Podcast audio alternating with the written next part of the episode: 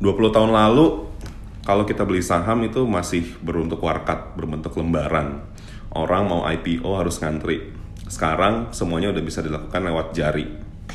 Begitu juga dengan eh, kegiatan-kegiatan pasar modal lainnya. Gimana sih pasar modal ke depannya? Tentunya kalian Teachmate juga pe- penasaran kan? Nah makanya dalam episode kali ini kita akan bahas bagaimana masa depan pasar modal Indonesia.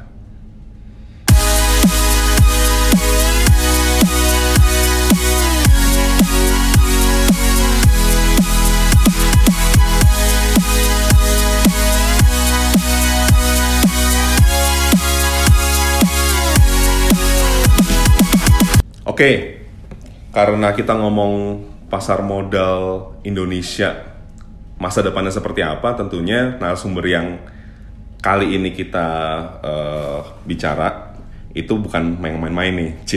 Ini sengaja banget nih kita datengin dan eh, salah satu yang gue pribadi juga eh, sangat nanti-nantikan episodenya, yaitu sekarang kita bersama Pak Poltak Hotradero. Apa kabar Pak Poltak? Ah, kabar baik, kabar baik Banyu. Alhamdulillah ya, akhirnya ketemu juga ya. Dari Januari. dari Januari.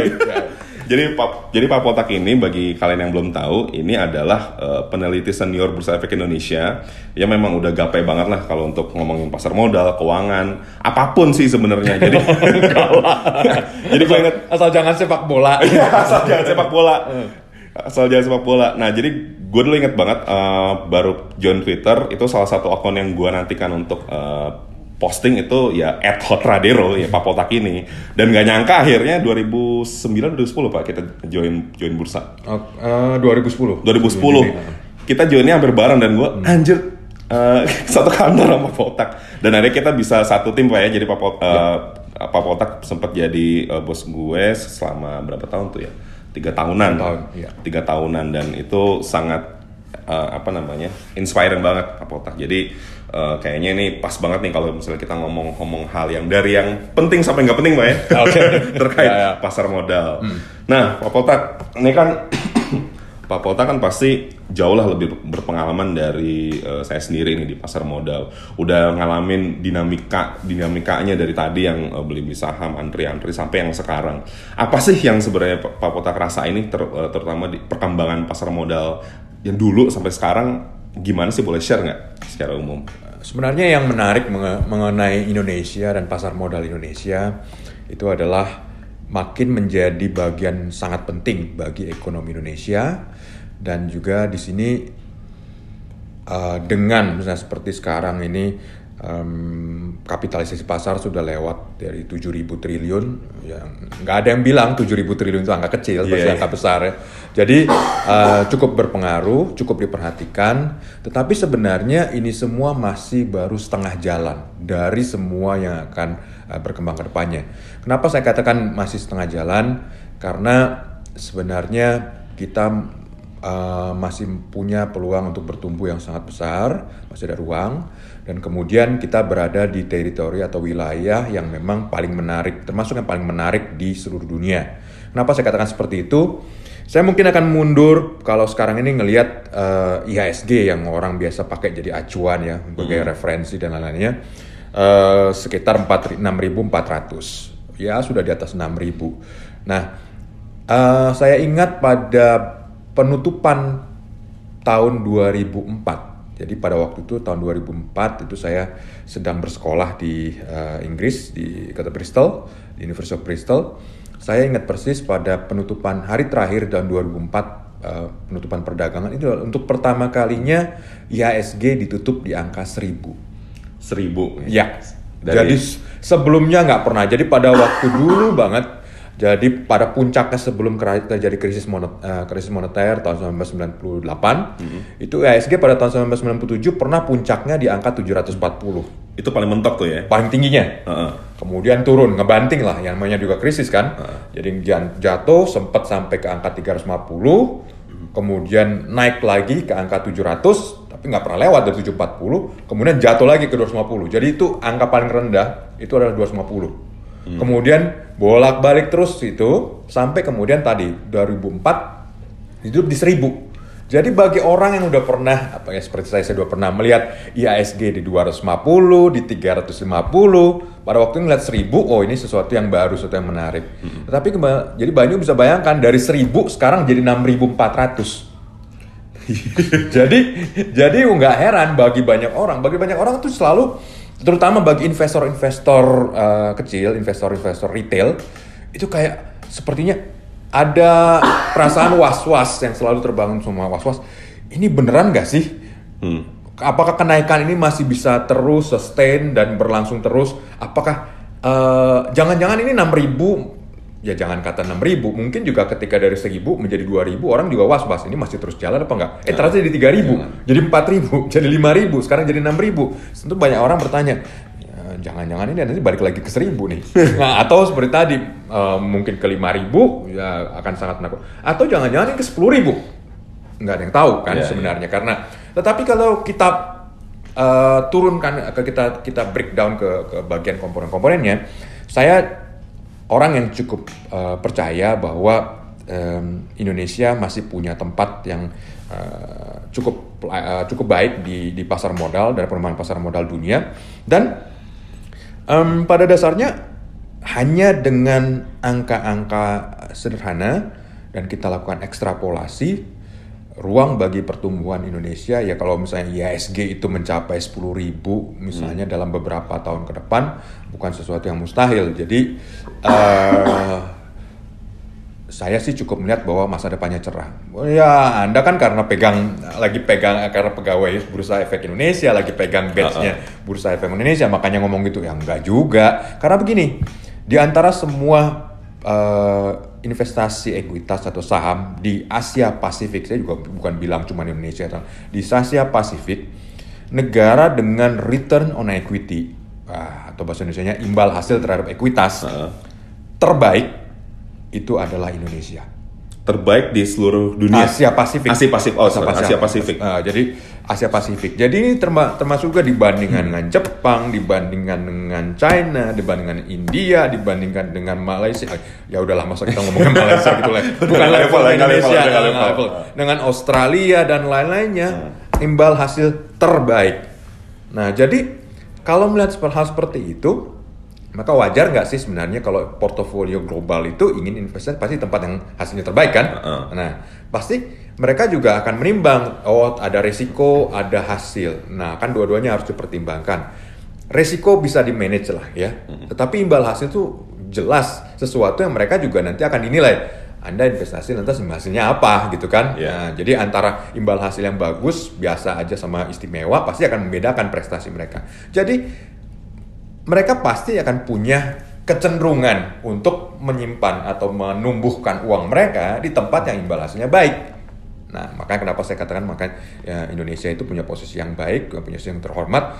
Jadi bahkan dibandingkan dengan Thailand misalnya. Jadi uh, return equity uh, di pasar modal Indonesia ya saya ngeliat kan ini sekarang ngelihatnya saham tuh ada lebih dari 600 ya. Jadi kita ya ambil ya susah juga ya. Kita ambil yang blue chipnya lah ya, Ya, yang unggulannya.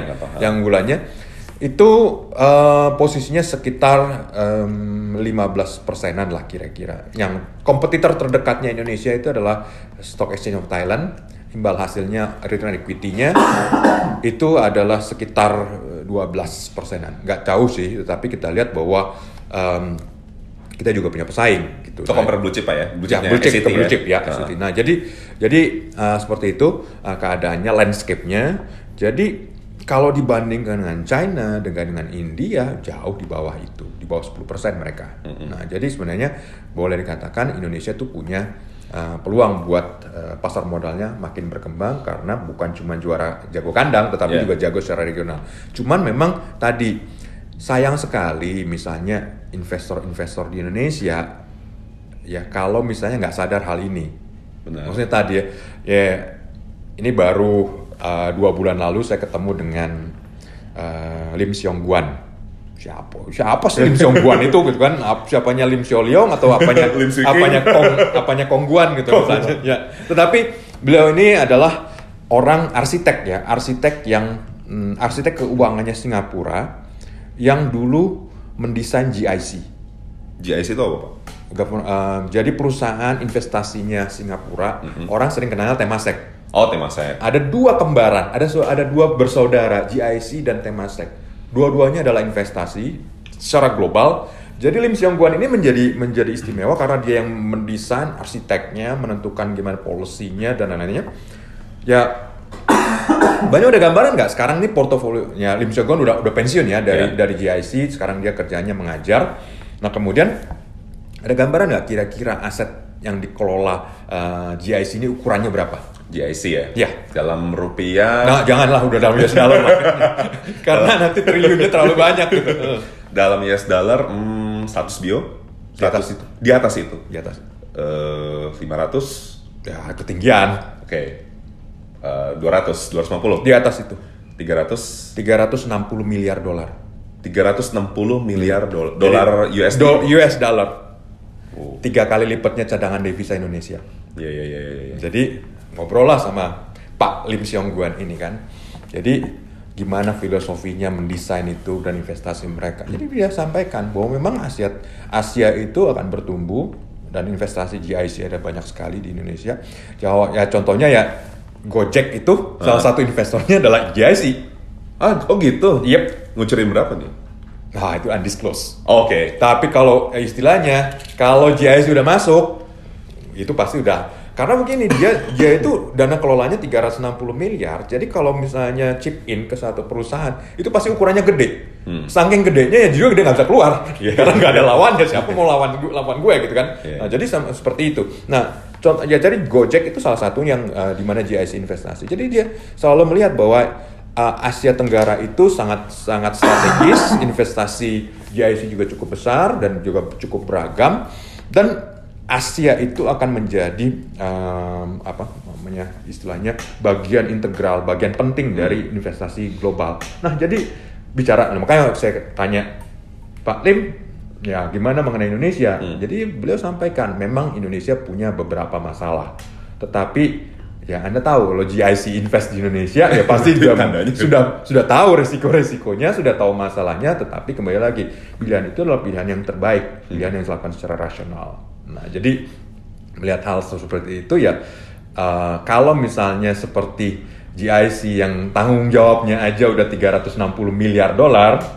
kemudian berinvestasi secara portofolio di Indonesia, lah kita yang ya investasinya skala juta-jutaannya ya remah-remah rengginang gitu loh ya istilahnya. Kalau kita hilang ya hilangnya berapa gitu kan kalau mereka ya kalau hilang ya eh, ya itu. Nah, nah kalau mereka confidence ya berarti sebenarnya kita ya Indonesia juga perlu mempertimbangkan bahwa eh orang asing yang investasi yang global yang resiko yang taruhannya duitnya jauh lebih gede itu eh, komit berinvestasi di Indonesia dalam skala bukan satu tahun dua tahun tapi dekade ya kenapa enggak? Kita juga memperoleh hasil karena mereka udah pernah ke mana-mana kok.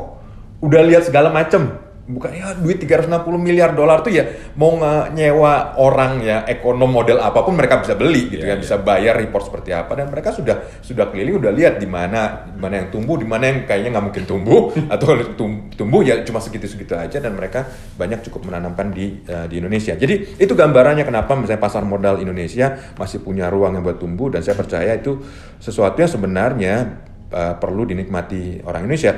Karena kembali lagi tadi kan orang kalau misalnya di bagian regional itu kan Indonesia Asia Pasifik Indonesia juga sudah cukup menarik. Tentu orang lagi nanya kan, Ya. Terus kenapa kenapa uh, kalau memang cukup menarik, terus kenapa nggak semua mereka cemplungin duitnya di Indonesia gitu? Ya jangan lupa selain selain imbal hasil atau return juga ada risk. Nah ini yang repotnya di Indonesia, beberapa resiko dan resiko yang paling paling sulit itu paling sulit itu ya uh, terkait dengan resiko terhadap nilai tukar. Oke. Nah, kita kan lihatnya begini nih. Ini mereka misalnya seperti tadi GIC, mereka mulainya dari mereka modalnya dalam dolar Amerika. Kemudian habis itu ya mungkin malah dolar Singapura kan. Iya. Dolar Singapura nyebrang ke dolar Amerika. Habis itu dari dolar Amerika nyebrang ke rupiah.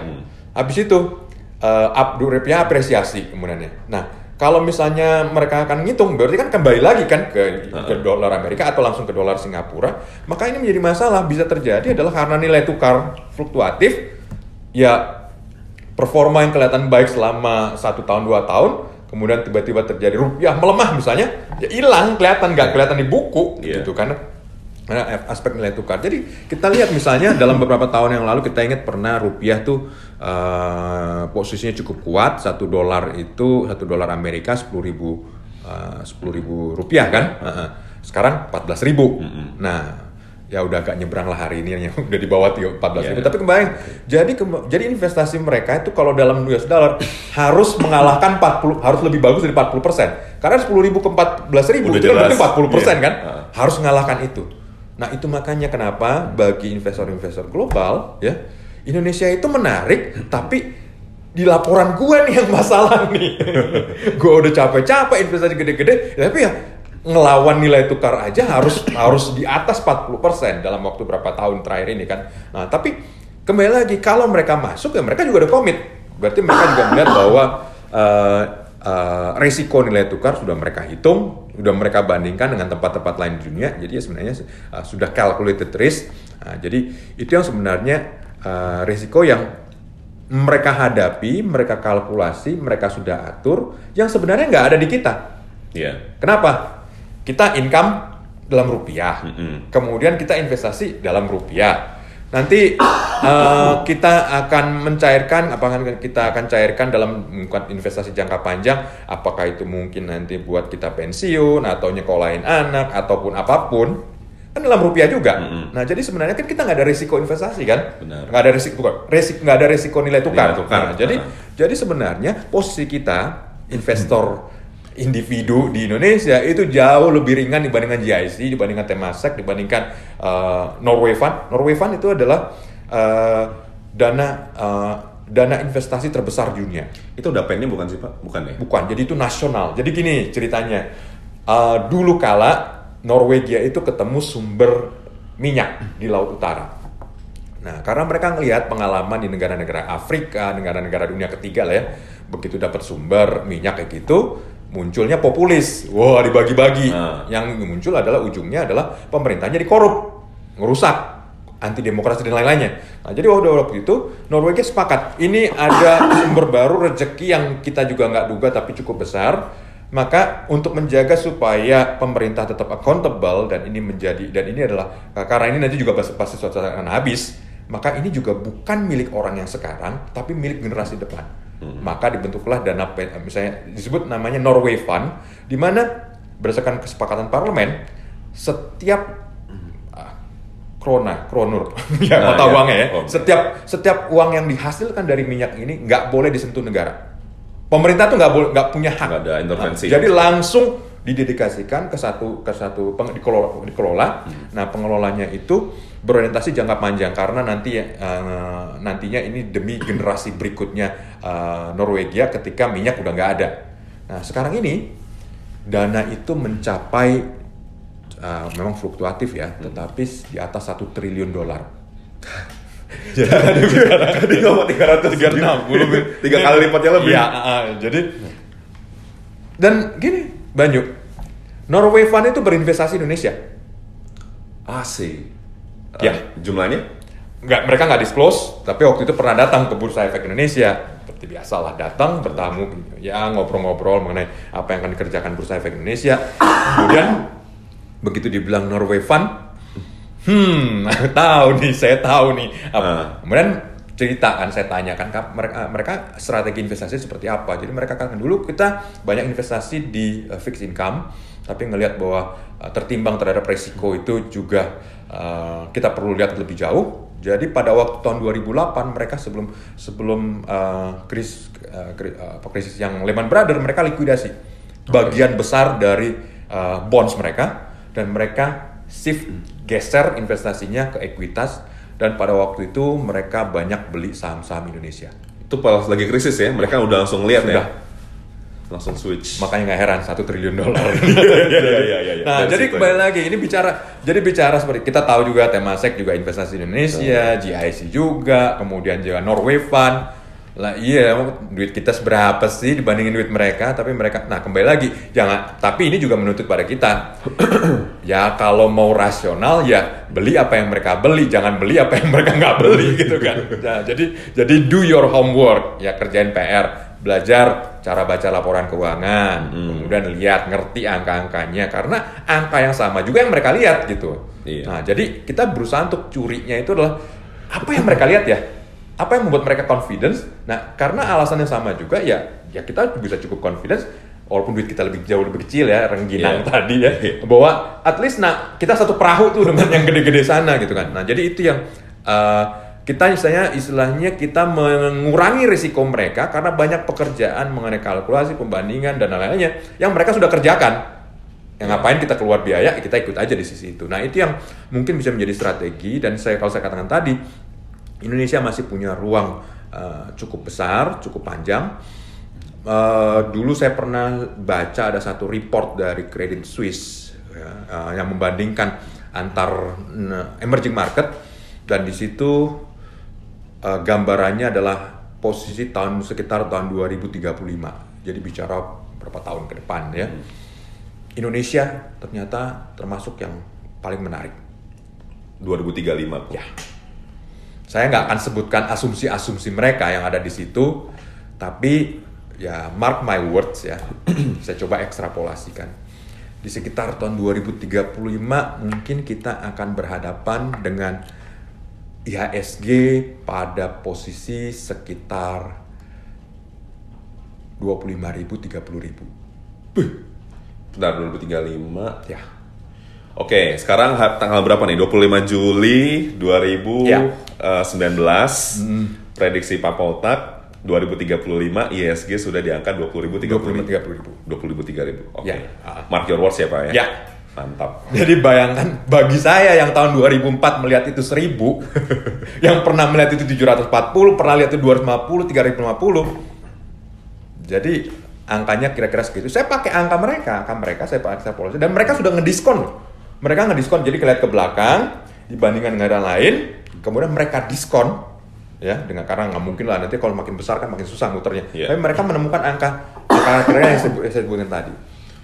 Oke. Jadi sekarang balik lagi 6000 Wah nanti ya pasti dalam perjalanan menuju ke sana pasti ada goncangan, Heeh. ada yang penurunan, mungkin ada ada kejadian-kejadian sifatnya disaster juga. Ya sel- tapi selama planet bumi nggak hilang ya udahlah.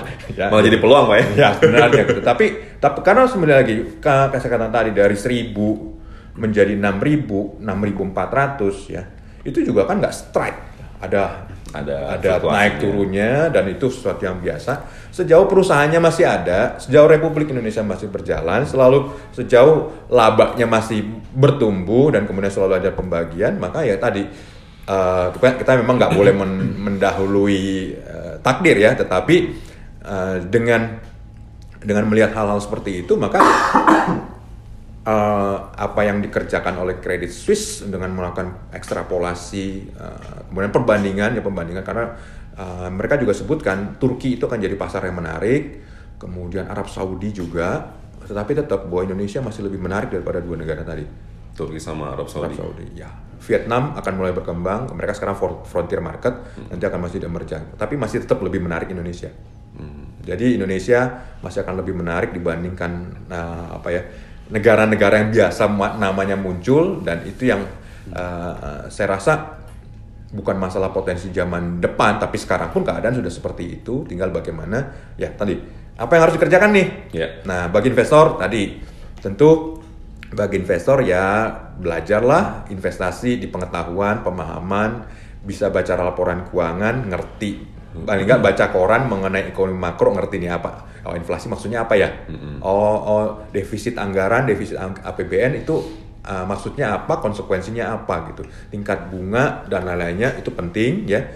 Ya uh, karena balik lagi um, sebelum invest dengan uang ya invest dengan pengetahuan gitu. Itu yang The best uh, investment lah ya. ya, ya, asuransinya. Asuransinya ambil asuransinya asuransinya kayak gitu. Karena eh, toh juga pemahaman eh, pemahaman yang sederhana aja. Misalnya seperti kemampuan baca laporan keuangan itu menjadi sangat kritikal.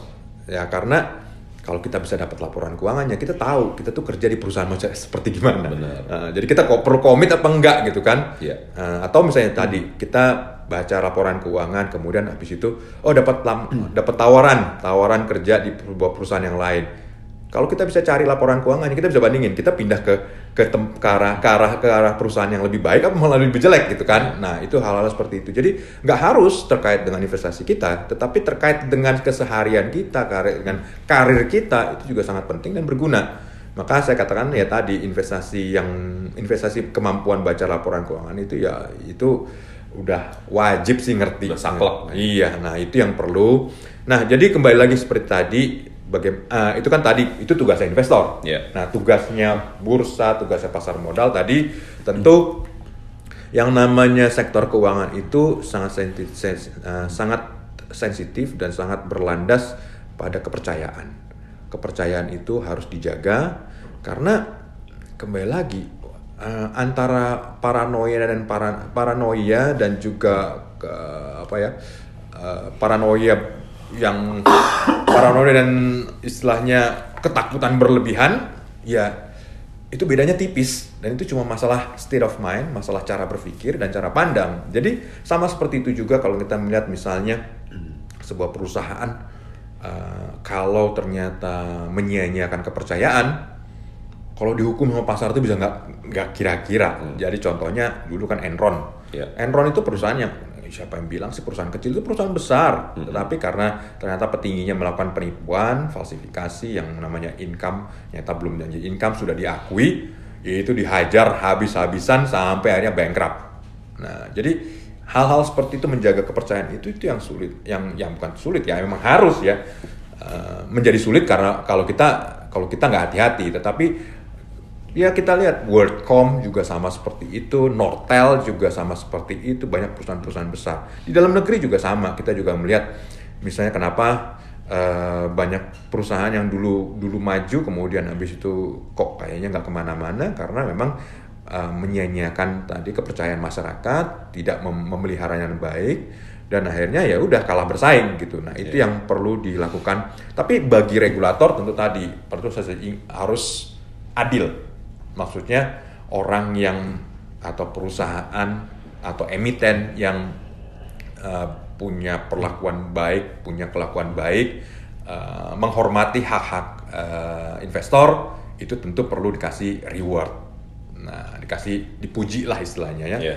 Dan kemudian yang tadi yang menyia-nyiakan memang perlu dihukum, dihukumnya secara proporsional. Kalau salahnya jelek, ya eh, kalau, kalau salahnya dikit mungkin ditegur, tapi jelas bahwa bahwa eh, masyarakat tahu bahwa perusahaan itu ditegur. Kalau misalnya ternyata bandel lebih jelek lagi, ya harus dihukum. Iya. Nah, kalau memang parah banget ya, mohon maaf, mungkin nggak tempatnya di bursa, mungkin harus tempat lain gitu kan. Nah, jadi konsistensi atas hal ini ini yang akan bisa menjaga kepercayaan.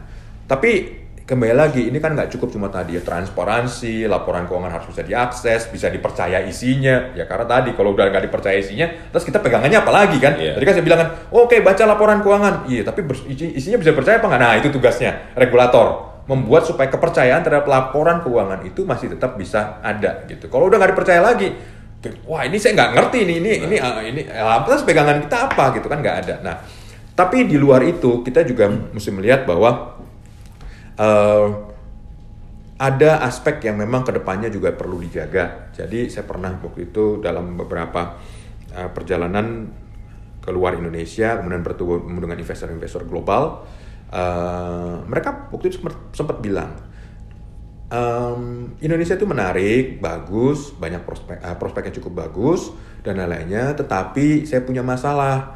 Saya berdasarkan aturan investasi saya tidak boleh investasi di di ekuita di saham yang nilai perdagangannya kurang dari satu juta dolar per hari. Wah. Ya, jadi karena kita gede, kita besar, sebagus apa pun perusahaan itu, kalau misalnya likuiditasnya rendah di bawah satu juta dolar per hari, ya mohon maaf ya kita cuma cuma bisa liatin doang, doang, ya. Nah, nggak bisa kita nggak bisa terlibat dalam. Jadi mohon pac- acuan mengenai satu juta dolar per hari ini juga diperluas, jadi sehingga likuiditas menjadi lebih baik. Nah, jadi dengan likuiditas yang baik itu tugasnya pasar modal, tugasnya Bursa Efek Indonesia menciptakan likuiditas yang lebih baik. Karena tadi peluang bagi perusahaan-perusahaan besar yang ya teman-temannya Temasek dan GIC dan lain-lainnya itu banyak juga gitu ya yang mau. Tetapi oh kita mungkin lebih kecil daripada daripada GIC dan lain-lainnya. Tetapi kita juga cukup besar lah skalanya miliar dolar gitu, puluh miliar dolar yang mau invest. Tapi ya tadi kalau likuiditasnya cuma segitu kita nggak bisa masuk gitu. Nah ini yang perlu meningkatkan likuiditas dan kemudian juga partisipasi masyarakat. Ini juga erat dengan partisipasi masyarakat. Sebenarnya satu lagi yang saya saya pandang, yang saya lihat ya sebagai eh, peluang buat eh, pertumbuhan pasar modal Indonesia, bahwa pada dasarnya eh, keterlibatan masyarakat itu masih sangat rendah. Keterlibatan masyarakat Sebagai arti- investor. Oh, sebagai investor. Ya, ya. nah, memang harus sadari bahwa orang Indonesia itu cenderung pada secara umum kalau diukur agak penghindar risiko, istilahnya risk averse. Risk averse, Nah, Tetapi kan yang namanya risk averse atau penghindar risiko itu sebenarnya bisa mitigasi, Nah, bisa dimitigasi uh, lewat instrumen misalnya atau ya lewat lewat strategi yang uh, berorientasi jangka panjang dan lain-lainnya. Nah, kalau misalnya lewat instrumen biasanya mitigasi yang paling eh, cukup efektif itu adalah dengan mendelegasikan ke reksadana. Ya. Nah, jadi eh di sini yang menjadi bagian menarik ya, Hmm. karena boleh kata reksadana itu kan ada orang yang mengelola portofolionya, ya mereka ditugasi, mereka juga dapat reward dari situ bisa hidup lah dengan layak ya dari situ, dan mereka punya tanggung jawab untuk membuat supaya performa jadi mena, jadi jadi bagus dan konsisten eh, menghindari risiko-risiko yang nggak perlu. Nah, jadi kalau sekarang ini kita lihat aset under management ya, uh, AUM ya, dana kelolaan dari industri reksadana Indonesia itu angkanya sekitar 530 triliun. Hmm, ini agak panjang ya ceritanya karena dulu-dulu cuma ngelewatin 100 aja susahnya minta ampun. Dulu itu kapan? Ya kira 10 tahun yang lalu Oh, ya. 10 tahun. 10 tahun. Ya itu tadi waktu IHSG waktu 1000 itu. sama itu juga. Ah, ya itu IHSG itu uh, 1000 itu itu AUM-nya reksadana itu masih di bawah 100 Masih di bawah 100 triliun. Iya, iya, iya. Nah, sekarang udah di atas uh, lipatnya lebih. Ah, ah. nah jadi lima kali lipatnya. Jadi eh, kalau kita lihat tadi ya eh, apa udah di atas 500, kemudian kalau kita bagi dengan jumlah penduduk Indonesia, eh, Indonesia berapa sih 270 juta ya kira-kira ya, maka kita akan ketemu dalam US dollar, convert lagi US dollar, Balik lagi. Ah, ah. Ya paling cuma 140 dolar per kapita. Benar. Nah, kira-kira 140 lah gitu ya, 140. 140 dolar per kapita. Dengan pendapatan per kapita Indonesia adalah sekitar 4.000 dolar per kapita. Ini 4.000 kan? Iya. Ini angkanya di bawahnya berarti serat, apa, 140. Jadi kan sebenarnya ruangnya masih Masih banyak. Nah, sekarang kalau kita bandingkan ya dengan di ASEAN aja ya. Mana yang paling dekat dengan kita? Ya, paling paling dekat yang kita bisa jadikan acuan. Maka angka yang terdekat bukan Malaysia, ya agak jauh lah, apalagi Singapura lebih Iya. jauh lagi. Ah. Tapi angka paling dekat itu yang boleh kita jadikan sasaran itu adalah Thailand. Thailand ya. Nah, tadi kan kita kira-kira 140, 140 lah ya, Mm. boleh teman boleh lah ya, 140 ya. Uh, per kapita ya, Iya. AUM reksadana, industri reksadana. Thailand tahu nggak angkanya berapa? Serat, em, 180 hmm, 250 No, 130 di atas 1000. itu yang paling dekat di atas 1000 Oke, exactnya, persisnya 2.300 dolar per kapita per kapita. Jadi, Ini reksadana kan ya? Reksadana. Industri reksadana Indonesia punya ruang untuk bertumbuh kira-kira 15 kali lipat dari ukuran sekarang. ya karena itu tadi ya Ya. Even yang dekat aja masih Ya. tinggalan Ya kalau misalnya 15 20 kan sebenarnya 20 sih ya, tapi ya, ya lah buat temen. At least ya setengahnya aja ini ini udah berarti udah udah angka yang sangat sangat besar gitu. Maka kembali lagi kalau sekarang kok cuma segitu ya berarti tadi masyarakat memang belum aware, masyarakat belum cukup eh, apa ya jumlah ya belum tahu masih nyari-nyari gitu harus nyimpatin di mana. Tapi Iya. tapi saya cuma melihat bahwa industri reksadana kita itu masih ya the on the way goes is up akan jadi lebih besar. Dan hanya dengan ngikutin ngikutin Thailand aja. Saya nggak ngikutin Malaysia yang angkanya lebih besar lagi atau Singapura yang lebih besar lagi. Ngikutin Malaysia eh, pas Thailand aja lah yang jadi percontohan. Ya kita bicara soal pertumbuhan 15 kali lipat dari ukuran sekarang Oke. Nah, ini kan tadi kan kita kita bicara kayak indah-indah banget nih Pak masa depan Indonesia nih. Iya. Nah, tapi masa depan eh, kita ketika kita ngomong masa depan industri pasar modal tentunya nggak lepas dari disruption, kemungkinan eh, terdisrupt. ya Kalau bank gitu misalnya kita udah lihat lah banyak bank-bank yang udah berjatuhan misalnya udah udah PHK macam-macam karena Ma- karena ada apalah apa namanya eh, Genius, Digibank, branchless banking dan lain sebagainya gitu. Nah, pasar modal gimana nih Pak? Oke, Eh, satu hal yang membedakan di antara sektor keuangan ya, di antara semua Yeah. sektor keuangan, satu hal yang membedakan eh, perbankan dengan pasar modal itu adalah efisiensi. Jadi contoh kata ya, ini sederhananya itu. Banyak hal yang sudah dilakukan secara otomatis, yang skalanya kendala- kendalanya juga juga besar. Misalnya contoh lah ya, Schroders. Nah, Schroders itu punya aset under management ya sekitar hampir 100 triliun. Hmm. Tahu nggak berapa karyawannya Schroders? Hmm, 30 ya? 40? Kira-kira sekitar 40 orang. Dibagi. Ya. Jadi bandingkan dengan misalnya perbankan yang punya aset Iya. eh, 100 triliun juga misalnya ya, Hmm. tapi karyawannya ribuan gitu. Jadi yang namanya industri pasar modal memang dari awalnya itu udah urusan dengan duit gede, memang jumlah orangnya sedikit. Jadi kalau tadi kan, apakah akan disrupsi? Iya akan terdisrupsi, tapi tidak akan terdisrupsi seperti perbankan. Sekarang balik lagi begini, Oke. ya. Ini gambarannya ya. Kenapa saya katakan seperti tadi? Eh, ada nggak di antara kita sini yang yang eh, yang seneng, yang seneng ya, seneng pergi ke cabang bank? Kantor cabang. Wah, Nggak ada kan? KTM-nya males Pak. Kalau nah, ya itu dah. Ke, ke ke cabang ya. Jadi nggak ada yang suka, nggak ada yang mau. Bank seneng nggak bikin cabang? Nggak juga. Kenapa? Harus bayar uh, teller, harus nyewa ruangan, harus habis itu nge-training, kemudian habis itu jaga satpam dan lainnya. Iya. Itu ongkos kan bagi bagi bagi bank. Jadi ada memang menarik ya bahwa pada dasarnya kenapa bank akan terdisrupsi itu menjadi menjadi sesuatu yang sangat serius karena kalau misalnya bank terdisrupsi ya ketika kebutuhan akan pergi ke branch atau ke cabang itu nggak ada lantas itu orang-orang mau kemanain Benar. terus gedung-gedung yang semikian banyak ra- ratusan ratusan kantor cabang itu mau dikemanain gitu kan Hmm. jadi apa gitu kan nah dan kita lihat memang terdisrupsinya memang sangat signifikan karena begini kita sering kan aduh kita mau beli sesuatu waduh nggak ada duit nggak ada di dompet ya Ah, adanya di eh, kita akhirnya pergi ke ATM pergi ke ATM kita ambil duit habis itu kita belanja ke misalnya ke toko ya Hmm. kita kasih uangnya tukar sama barang misalnya kita belinya eh, taruh kata misalnya eh, ya yang bisa di handphone di handphone kan Hmm. tukar kan jadi yang punya toko pegang uang kita kita pegang handphone handphone baru misalnya kan. Iya. kemudian sesudah end of day sudah hari perang eh, sudah hari apa yang dilakukan oleh yang punya toko? Pergi ke bank kan? Iya. nyetorin duit yang tadi. Nah sekarang nyetorin duit yang kemudian oleh bank dimasukin lagi ke ATM kita ambil lagi Berarti gitu terus. muter. Nah jadi kenapa pertanyaannya? Masa depan uh, masa depan uh, payment itu adalah uh, cashless karena ini nggak efisien ini ngehandle ngehandle duit ini bagi bagi toko itu juga masalah. Dia harus ngejaganya dia harus nyempatin waktu buat nuker eh buat buat buat nggak masukin ke bank dan lain-lain. Sementara bank juga punya masalah ya harus dijaga ATM kalau nggak hilang ATM-nya kan. Jadi Iya. mereka harus ngejaga itu belum harus mengasuransikan jadi yang namanya payment payment digital itu mendisrupsi itu.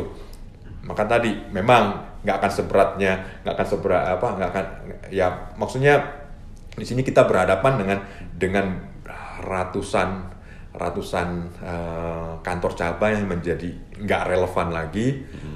Ra- ribuan mesin ATM yang juga nggak akan jadi relevan lagi.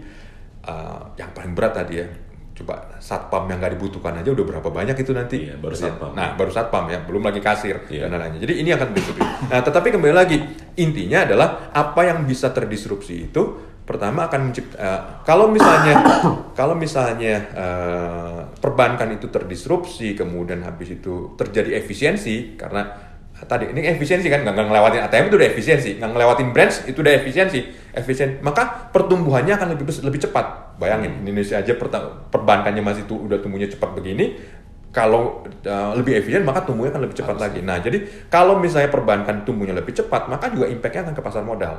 Nah, beruntunglah pasar modal tadi dari awal memang sudah sifatnya orangnya cuma sedikit, efisien ya tadi uh, yang namanya uh, fund manager itu ya mereka dibayar gajinya dari mana sih? Dari manajemen fee. Nah, ngelola berapa? Kalau misalnya satu uh, satu aset manajemen mengelola taruhlah uh, 10 triliun aja misalnya. Nah, angkanya banyak banget ya. 10 triliun kemudian uh, manajemen fee-nya sekitar 1%, 2% per tahun misalnya. Tinggal dibagi aja orangnya berapa. Dan ini semuanya bukan cuma di Indonesia kan ya? Ya, di itu luar, di luar juga sama ya. Nah, makanya ya kalau buat teman-teman semua yaitu karir sebagai fund manager aset manajemen itu masa depannya sangat cerah. Cerah. Heeh. Padahal kan bilang kan industrinya aja tambah gede kan. Kebutuh kira-kira butuh orang apa enggak? Ya pasti butuh orang lah. Nah, jadi masa depannya sangat cerah, makanya uh, baik-baiklah pelajari bagaimana caranya untuk jadi fund manager. Tapi karena tadi karena istilahnya uh, dari awal itu sudah sudah efisien, efisien secara headcount ya secara jumlah orang, kemudian banyak otomasi dan lain-lainnya, banyak yang di outsource ke non core, maka uh, disrupsi secara secara fisikal, ya secara fisik itu di pasar modal hampir nggak ada. Nah, boleh katakan kadang-kadang bergerak sangat cepat. Jadi uh, disrupsi secara negatif ya. Secara positifnya ada ketika nanti perbankan jadi makin branchless dan lain-lainnya, perputaran uang makin cepat. Ketika industri perbankan itu makin efisien, maka Ya. tadi bahwa impact-nya juga bagus pasar modal pasar modal. Nah, jadi yang yang benefitnya ada di situ gitu. Jadi itu yang menjadi menurut Bapak saya jadi penting. Kalau ke depannya tentu bagaimana yang namanya eh, orang itu faktor orang atau otomasi itu bisa akan berjalan lebih lanjut. Contohnya begini, zaman zaman dulu ta- sebelum tahun 1995, jadi ketika pasar modal itu masih ya bursa efek Jakarta itu masih masih beroperasi, itu orang pesanan order eh, beli atau jual itu pakai orang. Makanya ada yang teriak-teriak lah pakai hand- handphone dan lain-lainnya. Jadi kemudian sampai waktu itu sampai dibilang itu orang di floor beneran floor ya. Bisa yang bisa dapat order paling yang paling sukses dapat order tuh biasanya kalau nggak badannya gede atau badannya kecil. Kalau gede itu bisa sikut-sikutan menang, kalau yang kecil bisa slip-slip gitu. Nah, jadi apakah adil? Enggak lah. Mau ditentukan oleh fisik kan? Iya. Nah, tapi ketika berubah dari misalnya tadi yang warkat pakai kertas seperti itu, kemudian berubah menjadi elektronik, maka mulai yang namanya teknologi sudah mulai masuk tahun 1995 mulai yang namanya JATS Jakarta Automatic Trading System. Jadi di situ nggak lagi pakai fisik, ya cepet-cepetan keyboard. Iya. Siapa yang ngetingin order cepet dan benar, ya, cepet salah percuma juga kan. Nah jadi jadi apakah tetap apakah apakah tetap eh, apakah tetap fair? Sebenarnya nggak fair juga. Kalau dulu nggak fairnya badannya besar sama badannya kecil yang bisa menang order. Kalau sekarang mau badannya besar atau badannya kecil nggak relevan, tetapi siapa yang ngetingnya cepet dan benar. Nah, jadi pada waktu itu itu itu kecepatan zaman dulu. Tapi kita tahu bahwa kecepatan memasukkan order itu kan juga cuma bagian secara kegiatan secara fisik. Nah, mulai begitu berkembang ada namanya algorithmic trading. Algo trading. Algo trading kan. Kalau udah algo itu banyak sekali order-order itu sudah berdasarkan mesin yang ngerjakan.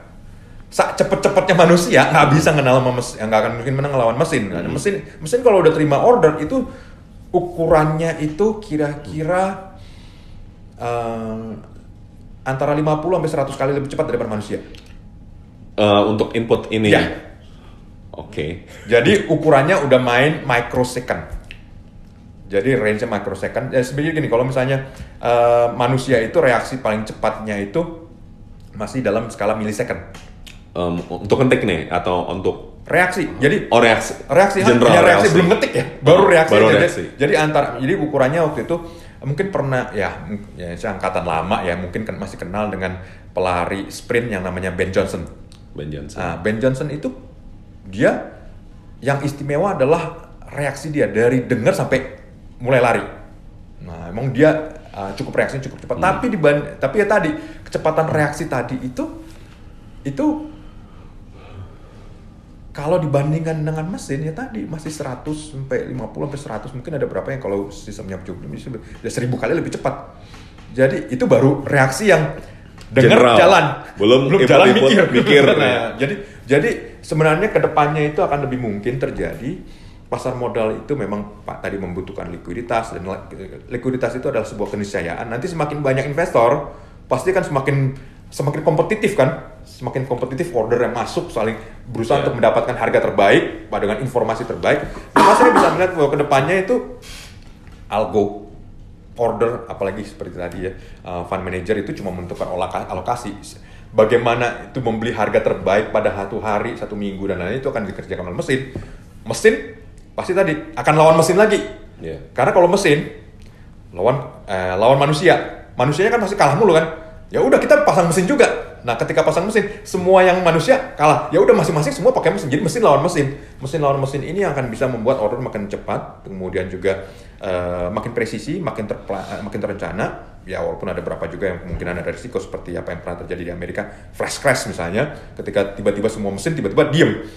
Jadi sama lah kita juga sering ngadu kan Hmm. Itu ngobrol kesalahan teknis atau? Itu sebenarnya bagian dari nature. Nature Uh, jadi uh, di segala hal di di di uh, di alam semesta ini itu ada ritmenya. Jadi ber- uh, ketika ritmenya itu masing-masing uh, kecepatannya beda-beda tetapi bisa terjadi pada suatu ketika pada satu suatu waktu itu tiba-tiba semua pada serentak lagi sama-sama posisi na posisi posisi turun atau serentak lagi pada naik. Kayak Nah, pendulum lah ya. ya kayak pendulum. Nah itu yang mungkin kalau kita sering ngobrol kan sama teman-teman banyak gitu, "Oh, semua masing masing ngobrol ngobrol sendiri-sendiri. Tapi tiba-tiba ada satu orang kok tiba-tiba semua pada sepi ya Oh, Nah, iya, cuma iya, nah, iya, itu, pernah, itu pernah. nah itu itu itu itu memang nature by nature juga ada Oh. nah jadi ketika sama seperti tadi ketika ada keriuhan order itu masuk Terus tiba-tiba dengan sepi. kecepatan berbeda-beda bisa terjadi itu memang ada ada jeda yang mana tiba-tiba pasti sepi gitu nah jadi itu yang terjadi yang ketika kalau ada kebetulan order yang salah crashnya jauh itu flash crash walaupun kemudian akan recover lagi nah tapi kembali lagi yang intinya adalah eh, masa depannya adalah pada ada mesin dan kemudian kita lihat melihat bahwa em, sudah ada yang namanya artificial intelligence yang jadi kalau dulu algo itu cuma berdasarkan perintah-perintah yang sederhana nantinya akan semakin lama perintah kompleks ya dan kemudian ada beberapa algo uh, mesin yang sudah mulai bisa baca berita baca berita Iya. eh, maksudnya li- literally baca eh, mengucapkan Oke, atau kalau kita kan gini kan, eh, ada kebakaran di pabrik apa? Muncul di TV kan? Heeh. Muncul di TV pabrik ini kita tahu ini emiten, emiten ini kebakaran ini, wah ini apa yang kita bisa? Oh kita punya saham yang kita kan jual kan? Nah jadi tapi kan antara kita baca, lihat bukan baca, lihat di TV, kemudian habis kita memikir kita punya apa enggak, Heeh. sama kemudian kita jual, Ada itu kan ada jedanya kan? Iya. Nah sekarang kalau misalnya itu lihat ah, hal seperti itu dari kejadian sampai jadi siaran itu ada jedanya juga kan. Mm-mm. Nah tapi kan kita tahu bahwa sekarang ini eh, banyak sekali berita itu kan sifatnya online. Jadi selalu muncul, muncul. Nah sekarang ini yang kejadian adalah beberapa algo itu dia dengar berita. Jadi kata-kata itu ad- mereka mencerna, mereka mencerna kata-kata apa eh, huruf-huruf yang ada dari streaming, streaming eh, news. Hmm. Jadi kan news ada selalu masuk. Iya. Nah, beberapa bukan beberapa cukup banyak itu news provider itu sudah melakukan eh, apa namanya eh, highlighting bukan markup, markup atau nandain nama-nama perusahaan. perusahaan tercatat atau Perusahaan semua- tercatat, oh. perusahaan tercatat ditandatangain berikut kodenya. Hmm. dan kemudian kata kunci naik, turun, laba, oh iya itu jadi jadi yang seperti tadi ya jadi mesin itu membaca berita-berita semua yang masuk jauh lebih cepat dari manusia bereaksi lebih cepat lagi dari manusia dan ketika mesin lawan mesin maka yang terjadi adalah tadi kompetisi yang sangat sangat ketat. Nah jadi masa depan tuh ada di sana jadi eh, yang mungkin berpikiran oke saya mau ingin karirnya di pasar modal ya jadinya eh, anda jangan fokusnya di Di filter melakukan- lagi. ya tapi anda pada, pada planning jangka panjang pemahaman kemudian tadi eh, karena kalau misalnya masalah eksekusi itu udah nggak ada yang bisa ngalahin maka, ngalahin mesin jadi saya sem- waktu ya sering pada beberapa keadaan sampai bilang masih perlu ya yang namanya eh, WPPE Iya. Ya perlu. Oh manusia mau jadi WPP perantara pedagang efek sementara yang mau kerjakan sebentar lagi ada mesin. Ini kalau misalnya bicara terdisrupsi, ini yang duluan ke disrupsi. Ya, tadi kayak satpamnya lah Iya ya. kayak satpamnya itu akan terdisrupsi. Tetapi kembali lagi, misalnya perusahaan akan IPO, underwrite itu masih belum bisa terdisrupsi karena tadi yang namanya membujuk owner supaya mau jadi go public, mesin nggak bisa kerjakan itu. Pendekatan secara sosial, secara emosional, kenapa? Oh bapak, bapak ini kan perusahaan keluarga nih. Nah, khawatir nggak kalau nanti bapak anak-anak bapak tuh berantem ber- ber- berhubungan perusahaan? Oh iya ya khawatir ya. Nah kita bisa bantu. Bapak harus go public Yang begitu bisa nggak mesin kerjakan? Nggak bisa. Sampai sekarang pun nggak Ya ada. yang- mungkin ya. Jadi bagian itu underwriting, underwriting IPO, penerbitan surat utang itu nggak akan terdisrupsi. Kenapa? Hubungannya adalah human interface, Yang nggak bisa digantikan. nggak bisa digantikan. Nah, uh, fund manager sejauh dia uh, adalah merencanakan strategi dan asset allocation, mesin akan membantu, tapi keputusan tetap ada di manusia. Jadi tidak akan terdisrupsi, tapi mereka akan terbantu sangat sangat sangat sangat mudah gitu untuk itu karena kembali lagi kelas asetnya akan makin banyak, variasi strategi pada uh, sering waktu juga makin banyak. Mereka tetap mereka yang tetap perlu atau otorisasi. Karena balik lagi biar bagaimanapun yang namanya regulator kan nggak mungkin menghukum mesin. eh ini siapa manusia yang ngerjain ini bu? Kan pasti kan dari siapa yang bertanggung jawab, Iya. siapa yang merencanakan. Jadi tetap yang namanya unsur manusianya nggak akan nggak akan hilang juga dari sini. Jadi kembali lagi, kalau nanti ketika artificial intelligence, big data analysis, kemudian machine learning itu masuk ke pasar modal, kita akan melihat pasar modal yang jauh lebih kompetitif dengan fraksi harga eh, fraksi waktu yang juga makin kecil.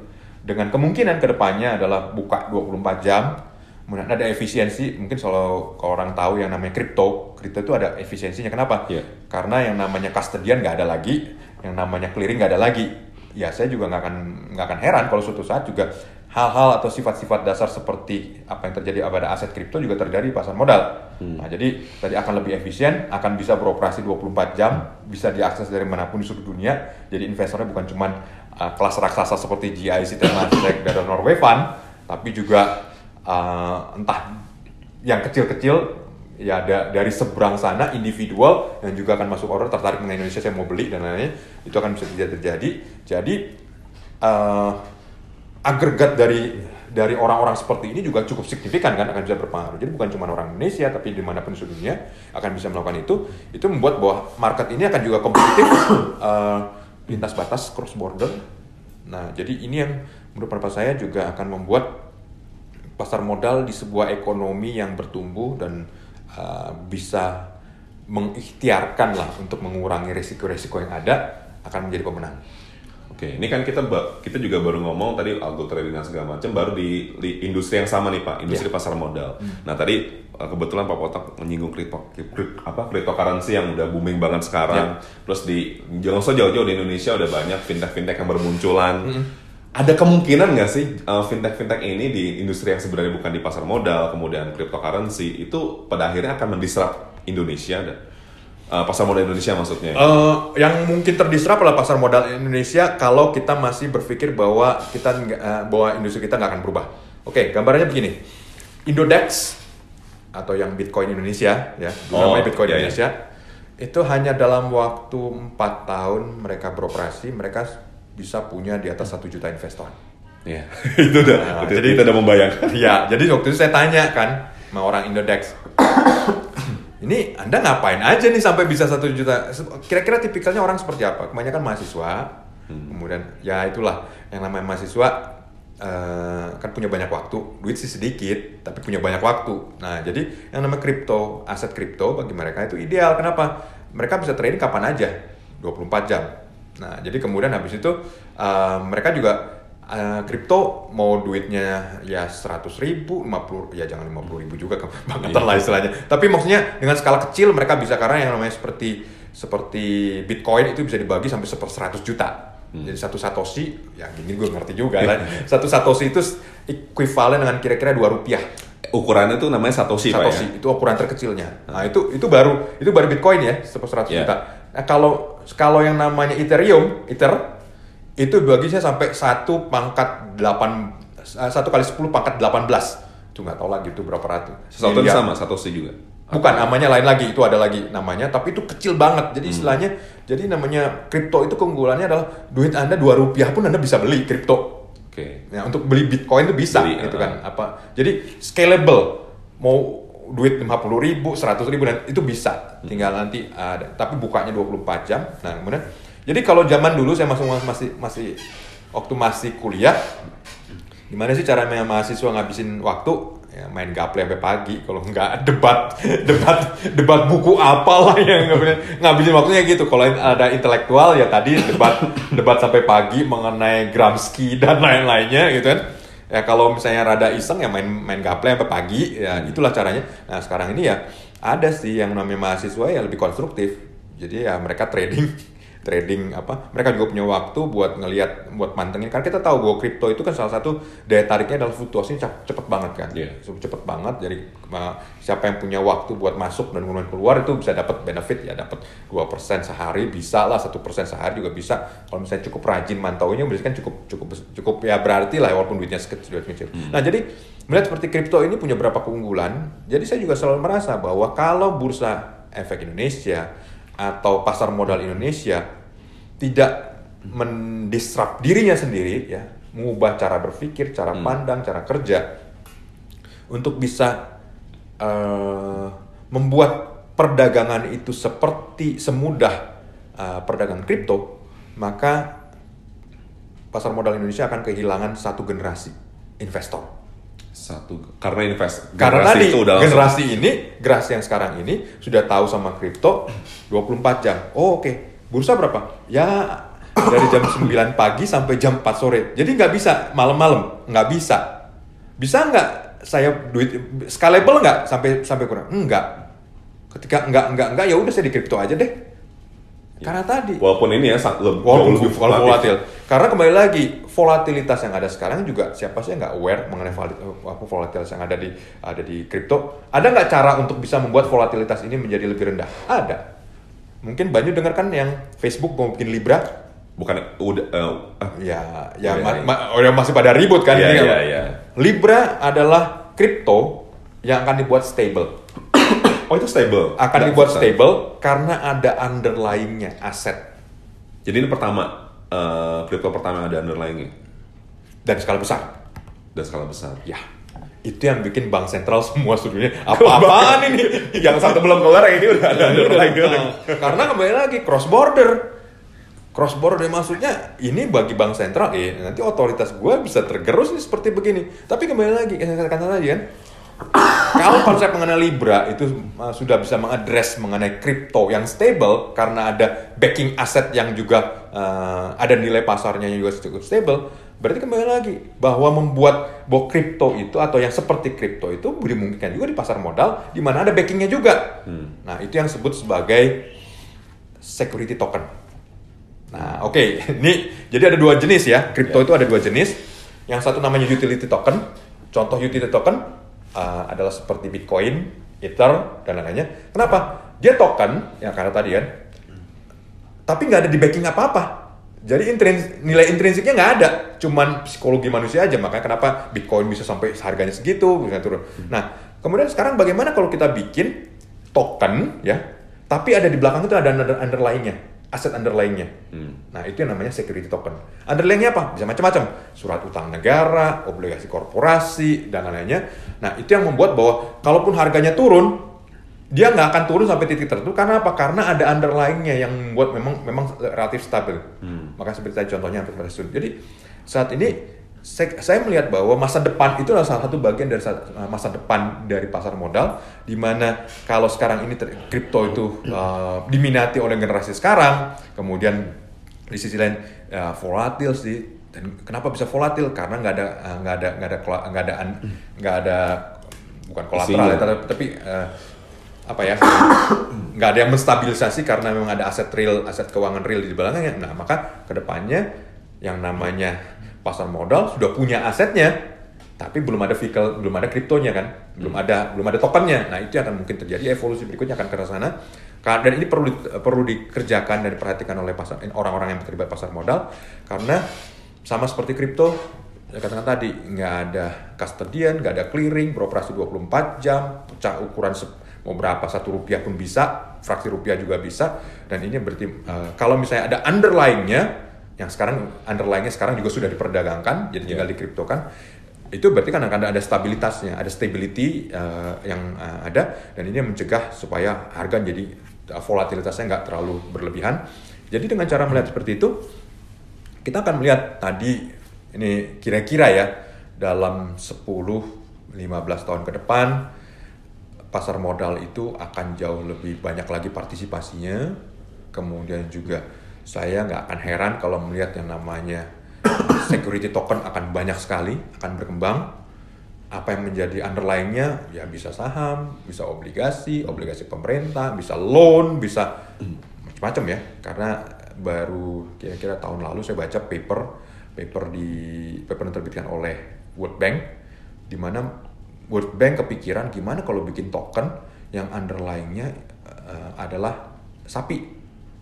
Jadi seekor sapi, pemiliknya berapa? Pemiliknya 500 orang.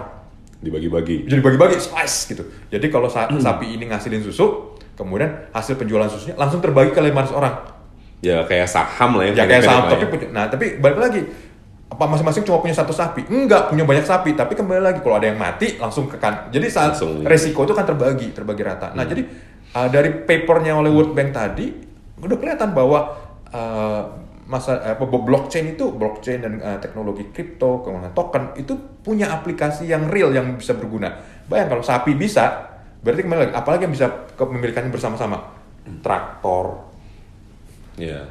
kapal, kapal, kapal, kapal apa, perahu nelayan, kemudian motor tempel, macam-macam. Jadi yang namanya sektor keuangan dan sektor real itu langsung Match. langsung connect, Langsung match. pendanaannya.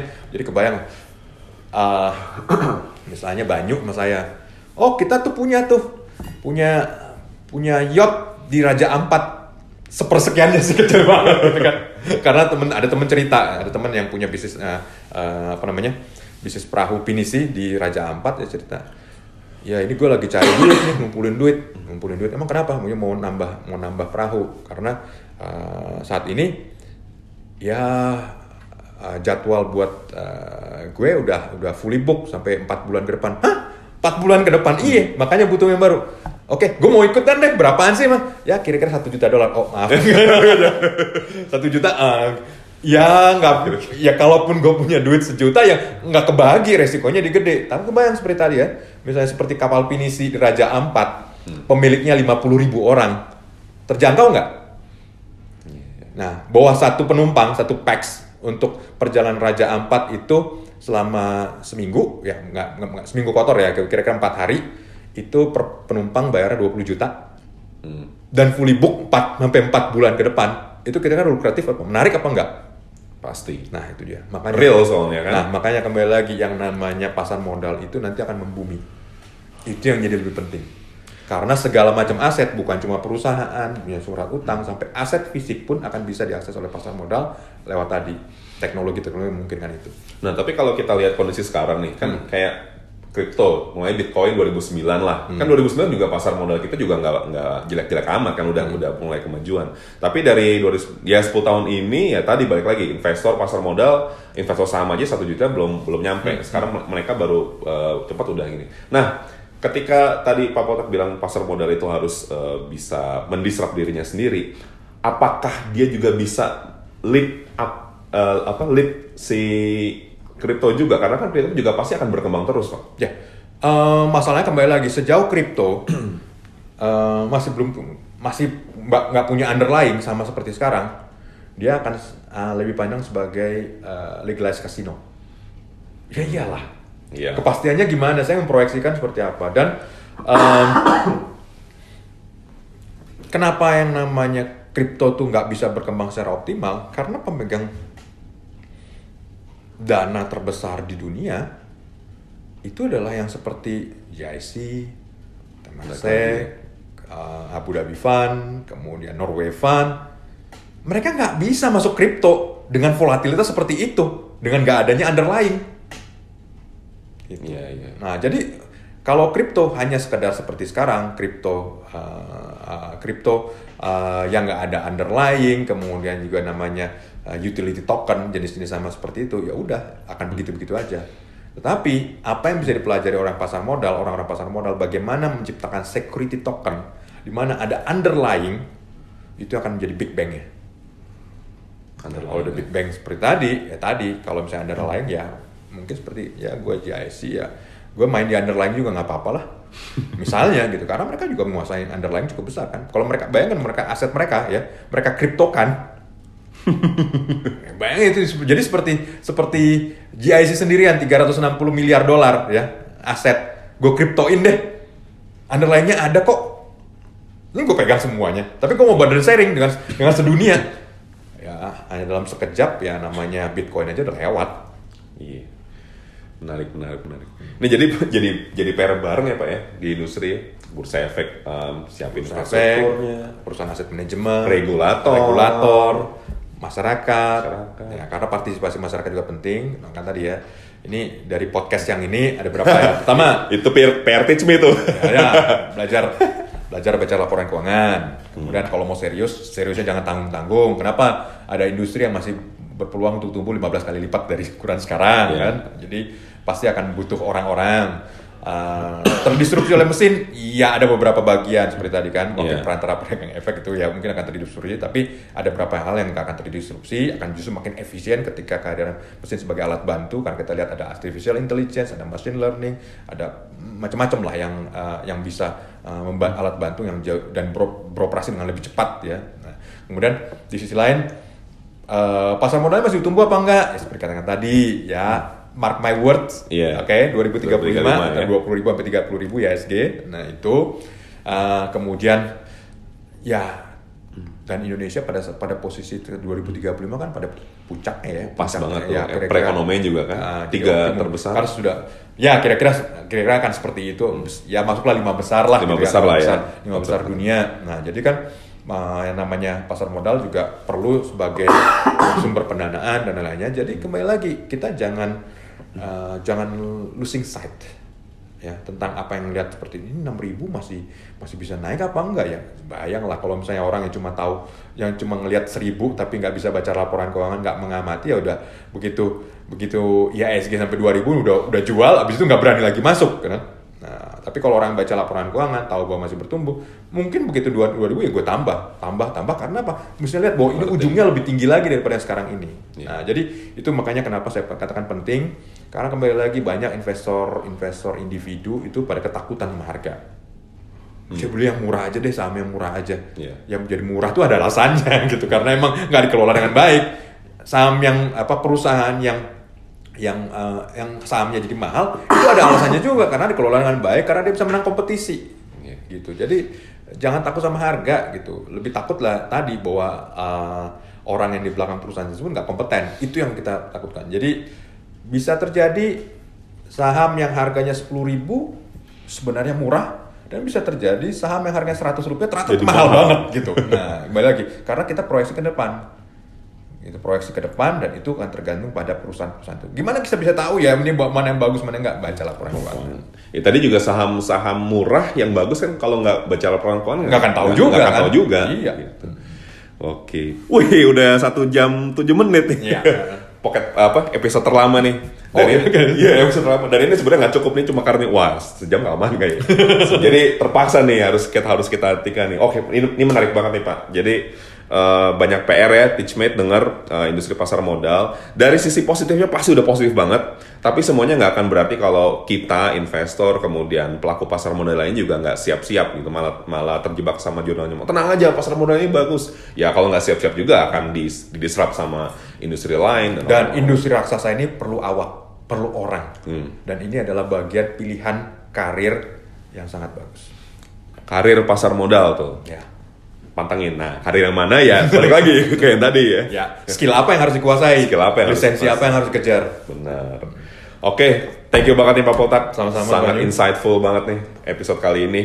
Jadi eh, sekian dari dari gue Banyu dan dari Pak Potak eh, bahas tentang potensi pasar modal ke depannya. Sampai jumpa di episode-episode selanjutnya karena kita mendengar dan teach me mengerti. Assalamualaikum warahmatullahi wabarakatuh.